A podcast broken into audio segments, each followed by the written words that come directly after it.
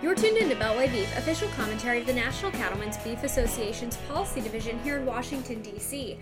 I'm Shauna Newsom, and joining with me today is Kent Bacus, NCBA's Director of International Trade. Kent, breaking news out of the Trump administration last night on developments in China. Last night, the Trump administration announced that one of the 10 initial actions of the U.S. China Economic Cooperation 100 day plan includes restoration of U.S. beef to China.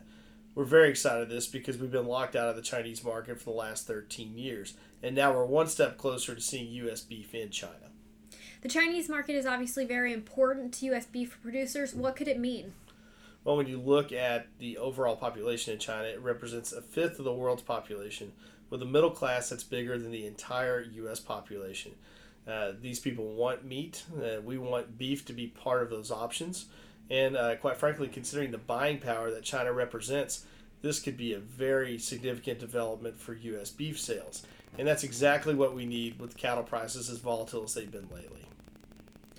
Do you have details of the negotiations and, and uh, when beef will actually be uh, sent into China?